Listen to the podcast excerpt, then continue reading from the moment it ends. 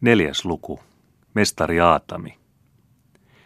Voudin talo oli kivenheiton päässä linnasta, järven rannalla olevalla kukkulalla, niin että siitä voi nähdä kaikki, mitä ympärillä tapahtui. Se oli monesta syystä tarpeellista, mutta varsinkin siitä syystä, että Voutia kaikki vihasivat. Pihan ympärillä oli rautakeihäällä varustettu lankkuaita, joka oli kuin jonkinmoinen linnan etuvarustus.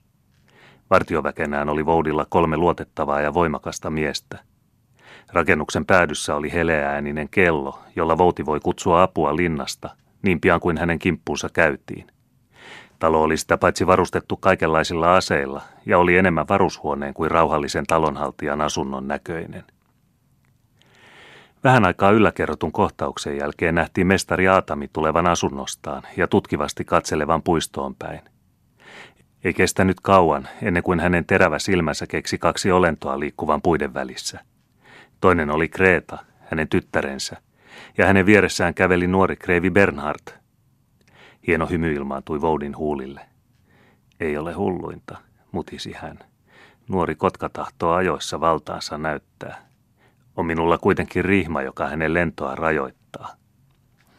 Sen jälkeen hän meni rauhallisin askelin linnaan ja jätti nuoret häiritsemättä vaeltamaan ja heittämään toisilleen viimeisiä hyvästejään. Mestari Aatami ei ollut itsensalainen tänään. Hän käyskenteli kokoontuneen väkijoukon keskellä, jaiskeli runsaasti ruokaa ja olutta, sanoi jokaiselle jonkin ystävällisen sanan, eikä ollut huomaavinaankaan työmiesten pilkallisia, epäluuloisia ja samalla ilkkuvia silmäyksiä. Lampelan poika ei malttanut kieltään hillitä. Terveeksi mestari Aatami, huusi hän tunkeillessaan oluttynnyrin ääreen. Tämä olut ei ole kasvanut myllykammiossa – Vouti hymyili ja virkkoi. Erehdyt poikaseni, maltaat ovat juuri sieltä. Nuoret rakastavaiset jatkoivat huvikävelyä viheriässä puistossa. Loistaen niin kuin hekin terveyttä ja tulta, katseli heitä toukokuun aurinko läpi lehdettyvien vahterain. Kainoina, viattomina, tuoreina ja toivovina kuin ensi lempi, kumartuivat kevään kukkaset heidän jalkojensa alla, eivätkä he sitä huomanneet. Linnut visertelivät heidän ympärillään, he eivät sitä kuulleet, ja kuitenkin näkivät ja kuulivat he kaikki, mitä tapahtui. Sillä kaikki sulautui heidän mielessään yhdeksi ainoaksi ilmiöksi ja yhdeksi ainoaksi säveleksi. Aurinko, kukkaset ja lintujen laulu kuvautuivat yhdessä ainoassa olennossa ja yhdessä ainoassa äänessä. Lemmityn silmässä ja hänen sanojensa soinnussa, kun eron hetki lähestyy ja koko elämä päilyy yhdessä ainoassa kyynelessä, niin kuin luonto päilyy yhdessä ainoassa vesihelmessä – Syntyperä, arvo, rikkaus, loistavat nimet, suuret toiveet, onni ja loisto, kunnia ja valta. Kumartakaa korskea otsanne maahan, sillä sydämien maailmassa on voima, joka on teitä suurempi, joka tasoittaa kukkulat ja kuilut, joka murtaa aidat ylhäisen ja alhaisen välillä, joka on kaikki voipa siksi, että se uskoo kaikkeen ja toivoo iäti eikä kuitenkaan mitään pyydä. Sen tähden on ensimmäisen rakkauden loisto niin suloinen, ja sen tähden se kadottuankin valaisee menneet muistot niin ihaniksi ja niin kirkkaiksi, niin kuin runoilija laulaa. On pilvi valoisa, on synkkäkin, sun kasvos multa peittänyt, mutta aina yhtä kirkkaasti sä loistit. Aurinko heloitti jo korkealla taivaan kannella, kun nuori Kreivi Bernhard muisti, että hänen vielä samana päivänä oli ratsastettava Turkuun ja sen jälkeen heti lähdettävä vieraille maille. Hän tarttui tytön käteen. Hän, Tuo rikas ja jalosukuinen ei ollut koskaan uskaltanut painaa suuteloa hänen punaisille huulilleen. Nyt suuteli hän tuota kättä, joka niin lämpimästi puristi hänen kättään. Tyttöparan päätä huimasi, ja kun hän katsahti taakseen, oli nuorukainen kadonnut puiston tammien taa. Kokematon nuorukainen. Hän tuli unelmiensa maailmasta, toivehikkaana ja epäitsekkäänä. Ei aavistanut hän, että häntä kotona linnassa odotti jääkylmä oman voiton pyynti – sitä vastustaakseen olisi hänellä pitänyt olla miehen voima ja vanhuksen kokemus, eikä hänellä ollut muuta asetta kuin sydämensä, joka uhkui alakuloisuutta, onnea ja surua. Mestari Aatami odotti häntä suuressa salissa. Nuorukainen hänet tuskin huomasi. Mutta Vouti astui nöyränä ja samalla kuitenkin rohkeana suoraa päätä nuoren isäntänsä eteen. Ojensi hänelle kunnioittavalla kumaruksella pienen, hopearahoilla täytetyn pussin ja virkkoi tahallisella äänenpainolla – Tämän enempää en ole voinut saada kokoon teidän armonne matkarahoiksi. Hyvä on, vastasi nuorukainen, katsomattakaan rahoihin. Pane ne matkarasiaani, minä kuittaan sitten kaikki yhdellä kertaa. Mutta tässä on vain 450 hopeatalaria, huomautti Vouti, nähtävästi hiukan pettyneenä. Teidän armonne ei voi näillä suorittaa lähtö- ja matkakulujaan. Hyvä on, minä ymmärrän, vastasi Kreivi Bernhard hajamielisesti. Sinä tahdot jättää minulle enempi. Pane sitten vain kaikki matkarasiaani. Valitettavasti en voi tällä hetkellä enempää antaa. Vasta huomenna tai ylihuomenna saapuvat verot pohjoisista tiluksista, ja minä olen pakotettu jättämään muille niiden kantamisen. Pyydän nöyrimmästi, että teidän armonne nyt heti myöntää minulle eron palveluksestani, siinä toivossa, että teidän armonne isä ei ole kieltäytyvä siihen suostumasta. Mitä te sanotte, mestari Aatami? kysyi nuorukainen, jonka huomion nyt oli herättänyt se omituinen äänenpaino, millä Vouti lausui viimeiset sanansa. Teidän armonne lähtee sotaan, vastasi Vouti. Siellä voi jonakin päivänä tapahtua, että miehistönne tekee kapinan. Ei teitä, vaan kersanttianne vastaan, joka tahtoo pakottaa heitä velvollisuuttaan täyttämään. Kersantti rankaisee rikoksen, jonka anteeksianto voisi perinpohjin hävittää kurinpidon. Teidän armonne tulee silloin sattumalta saapuville, kuulee kapinoiva joukon valitukset ja armahtaa rikolliset. Vieläpä palkitsee heidät laittamalla pidot heidän kunniakseen. Teidän käskyläisenne ei voi vastustaa teitä. Hän tottelee, mutta tekee minkä hänen velvollisuutensa vaatii. Pyytää eronsa. Mutta ettehän totta tarkoita, mestari Aatami. Ettehän voi vaatia, että minun, joka monta vuotta poissaoltuani tulen pariksi päiväksi vierailemaan isäni kartanoon, pitäisi rangaistuksilla himmentää näiden päivien muistoni. Ei teidän armonnekaan voinen vaatia, että minä, joka 15 vuotta olen uskollisesti teidän isänne palvellut, pysyn toimessa, jossa minua tästä lähtien vain pilkataan ja vastustellaan. Mitä hyvitystä sitten vaaditte? Minulla ei ole muuta neuvoa kuin joko tänä päivänä lähteä palveluksestani tai jo huomenna rangaista syylliset. Mahdotonta on minun suostua siihen, mitä pyydätte. Minun sanani ei voi peruuttaa enemmän kuin teidänkään. Mestari Aatami, te ette ole oikein kohdelleet väkeänne. Puutetta ja kiukkua ilmaisevat heidän kasvonsa. Minua säälittää heidän tilansa. Teidän armonne ei tunne tätä kansaa. Se on uppiniskaista ja jäykkää, ja ainoastaan ankaruudella voidaan sitä pitää kurissa. Höllentäkää sen siteitä, antakaa sille tänään anteeksi sen viat, ja se on huomenna repivä perustuksia myöten teidän linnanne. Kreivi, teidän isänne tarvitsee vuosittain 30 000 talaria menoihinsa. Teidän armonne itse tarvitsee vähintään 10 000. Linnan ylläpitoon tarvitaan saman verran. Mistä otetaan nuo rahat, jos ei kansaa pidetä tarpeellisessa kurissa? 16 teidän tiloistanne on kiinnitetty. 30 on autiona sotakulunkien vuoksi. Tänään on aateli saanut varustautua kaksinkertaisesti. Joka kahdeksas talonpoika puetaan sotatakkiin. Täällä saaristossa otetaan viidestä talonpojasta kaksi miestä meriväkeen. Rutto on alkanut liikkua Turussa. Rahva suutaa jo, että kaivot on myrkytetty. Velhot ja noitaakat kiertelevät kiihoitelle mieliä kaikenlaisilla pirunkonsteilla. Antakaa anteeksi vanhalle uskolliselle palvelijalle, jos hän kysyy, onko nyt aika osoittaa lempeyttä ja sääliä. En tahdo salata teiltä, että jos tänään höllitään ohjia, saattaa huomenna syttyä julkikapina. Mutta jos te tahdotte kernaammin seurata sydämenne tunteita kuin niitä neuvoja, joita äly ja välttämättömyys käskevät noudattamaan, niin ei minulla ole mitään muuta lisättävänä. Tilini ovat järjestyksessä, ja minä olen valmis milloin tahansa, yhtä köyhänä kuin tänne tulinkin, muuttamaan täältä tyttärineni Ruotsiin. Osoittakaa minulle jokin keino, kunhan se ei vain ole rangaistus, virkkoi nuorukainen, johon Voudin synkkä kuvaus oli vaikuttanut, ja joka myöskin tuli ajatelleeksi, että kaunis Kreetakin siis tulisi muuttamaan pois. Teidän armonne ei tarvitse rangaista, vastasi Vouti salaperäisesti hymähtäen. Teidän armonne matkustaa tänään Turkuun kansan siunauksien ja riemuhuutojen seuraamana. Ainoastaan minua syytetään huomenna siitä, että olen toiminut vastoin teidän tahtoanne. Minua tullaan vihaamaan vielä enemmän kuin ennen, Nähdään ainoastaan käsi, joka rankaisee, mutta ei päätä, joka käskee. Mutta minä olen tottunut siihen, että minua ymmärretään väärin. Mitä välitän minä heidän vihastaan? Minä palvelen Herraani, se riittää, ja minä olen valmis hänen tähtensä uhraamaan kaikki. Kreivi Bernhard taisteli itsensä kanssa. Viimein voitti hänessä ylpeys ja kunniantunto. Ei, sanoi hän. Käyköön miten tahansa, teidän täytyy keksiä jokin muu keino, minä en syö sanaani. Pouti oli vaiti vähän aikaa. Sitten sanoi hän. Luvatkaa minulle, että ennen kuin lähdette, kutsutte kaikki työmiehet kokoon ja kehoitatte heitä olemaan minulle kaikessa yhtä kuuliaiset kuin he olisivat kuuliaiset teille itsellenne. Jäättekö silloin paikoillenne?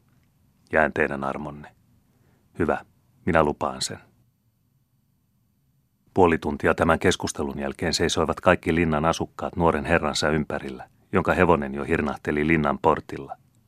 Kreivi Bernhard oli suostunut Voudin pyyntöön ja käskenyt kaikkia alustalaisia osoittamaan ehdotonta kuuliaisuutta mestari Aatamille. Synkkää nurinaa sekautui hurraahuutoihin. Nuori Kreivi ei sitä huomannut, vaan laski täyttä laukkaa Turkuun päin. Yksi ainoa oli, joka itkettynein silmin katseli, kuinka hänen sininen hattunsa töyhtö vilahteli puitten välissä ja viimein tien käänteeseen katosi. Se ainoa oli Ankara Voudin tytär, tuo lempeä ja valkotukkainen Kreeta. Tuskin oli Kreivi poissa, kun mestari Aatami huusi esiin työnjohtajansa. Korjatkaa pois olut, huusi hän. Vetäkää esille vankirattaat ja viekää Niilo linnaan. Kahdeksan uppiniskaisinta otetaan sotamieheksi. Lampelan poika telkitään myllytyrmään ja hänen äitinsä häädetään heti paikalla torpastaan. Pelko ja kauhistus valtasi läsnäolijat. Ainoastaan Lampelan vaimo uskalsi korottaa äänensä. Voi voi, huusi hän valittavalla äänellä. Voi uskotonta palvelijaa, voi uskotonta vouttia. Vuonna 1656 oli Suomessa monessa suhteessa surulliset ajat. Vihollinen oli hyökännyt ryöstäen Karjalaan. Siinä sodassa ne Viipurin lukiolaiset ryhtyivät niin urhollisesti Viipuria puolustamaan. Sato oli useissa paikoin ollut huono, rutto oli tulossa. Puolan sotaan tarvittiin kaikki sotakuntoiset miehet. Kuningas oli vastoin lakia otattanut sekä sen että seuraavan vuoden ostokkaat. Rahvas nurisi ja sen mieltä kiihottivat salaiset urkkijat. Kansan uskollisuus kuningasta kohtaan pysyi järkähtämätönnä, mutta puutteensa ahdistamana kallisti se muutamin paikoin, varsinkin Turun tienoilla korvansa puheelle, joiden pitäjät koettivat uskotella, että viimeinen sotamiesten otto tapahtui kuninkaan tietämättä, itsekäiden virkamiesten toimesta, jotka sitten muka tahtoivat myydä otetut sotamiehet tanskalaisille ja venäläisille. Niinpä tapahtui, että siellä ja täällä syntyi melua, että rahvas vastusti sotamiehen ottoa ja ainoastaan väkivallalla ja houkutuksilla saatiin tottelemaan esivallan käskyjä – Mainiemen ympärillä asuva väestö, jota oli useiden vuosien kuluessa kiusattu ja köyhdytetty, oli herkkähermoisinta. Myöhään illalla samana päivänä kuin Kreivi Bernhard oli matkustanut Turkuun, nähtiin kaksi miestä ja yksi vaimo soutavan nopeata vauhtia salmen yli mustan Jaana majalle päin. Vanhus nukkui, tai oli nukkuvinaan, mutta herätettiin ja pakotettiin avaamaan ovensa noille myöhäisille vieraille. Onko paholainen teihin mennyt, kiroili hän, kun ette anna ihmisten olla yölläkään rauhassa. Ettekö tiedä, että Voudin piiska vinkuu päänne päällä jo kello neljältä aamulla? Tiedämme kyllä, ja senpä tähden me olemmekin tänne tulleet, vastasi Lampelan vaimo, joka oli seurannut miehiä. Mutta ei se tästä puoleen enää vingu, ja siihen on teidän Jaana meitä auttaminen. Minunko, huudahti vanhus, ollen käyvinään ihmeisiinsä, vaikka hän varmaankin hyvin kyllä ymmärsi heidän asiansa – Juuri sinun, virkkoi vaimo. Tässä ei ole aikaa pitkiin puheisiin. Arvion Niilo lyötiin rautoihin tänä iltana. Pekka on heitetty myllytyrmään. Minut on häädetty mökistäni. Ja kun aurinko nousee, niin lähetetään nämä kaksi miestä ja kuusi muuta Turkuun ja sieltä Puolan sotaan. Mutta mitä tämä minuun kuuluu? Saan kiittää onneani niin kauan kuin saan rauhassa asua täällä töllissäni. Kuuluu se, vastasi vaimo varmasti ja salaperäisesti. Sinun täytyy tuhota mestari Aatami vielä tänä yönä. Oletteko hulluja? Tuhota vouti. Kuulehan nyt mustajaana. Älä nyt heittäydykään viattomaksi.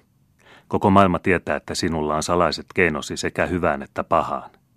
Maineesi on melkein yhtä suuri kuin puujumalan, ja monet pitävät sinua tyrvään kynivalpuriakin taitavampana. Älä siinä nyt tekeydy itseäsi tyhmemmäksi. Sinun pitää valmistaa noidannuoli ja heti paikalla – ja kun se tänä yönä ammutaan Voudin ikkunasta sisään, niin kuolee hän ennen aamukoittoa vuoteeseensa.